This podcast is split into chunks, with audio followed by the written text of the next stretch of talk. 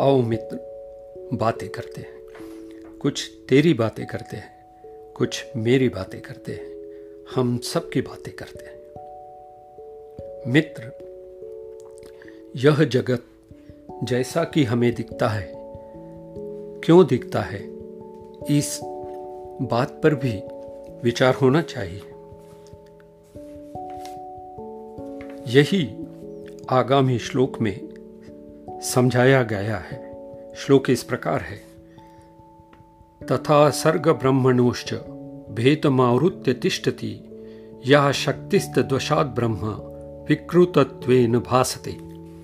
अर्थ सत्य वस्तु स्थिति पर पर्दा डालने की माया के शक्ति के कारण यह जगत हमें हर वक्त परिवर्तनशील प्रतीत होता है।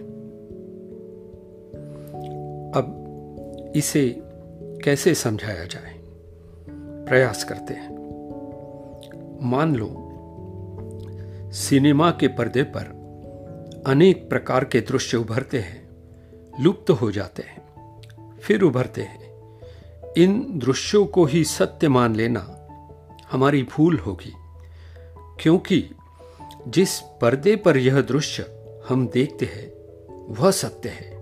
वह एक ही है। दृश्य बदलते हैं, लेकिन यह पर्दा वही रहता है।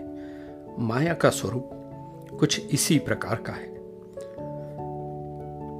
अज्ञान के कारण माया का प्रभाव प्रतीत होता है।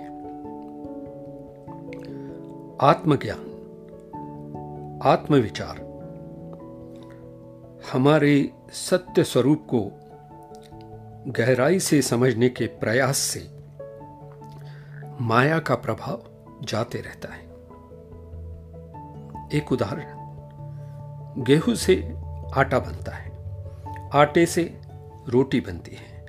जब हम रोटी खाते हैं तो इसमें के प्रोटीन, स्टार्च हमारे शरीर का हिस्सा बनते हैं। तो क्या मैं ये प्रोटीन और स्टार्च हूँ? नहीं। कदापि नहीं। तब मेरा स्थूल शरीर जो केवल जड़ तत्वों से बना है, मैं कैसे हो सकता हूँ? यह केवल मेरा शरीर है, मैं नहीं। मित्र, विचार करो। तुम्हारे आत्मिक शांति और संतोष की कामना के साथ आज के लिए बस इतना ही।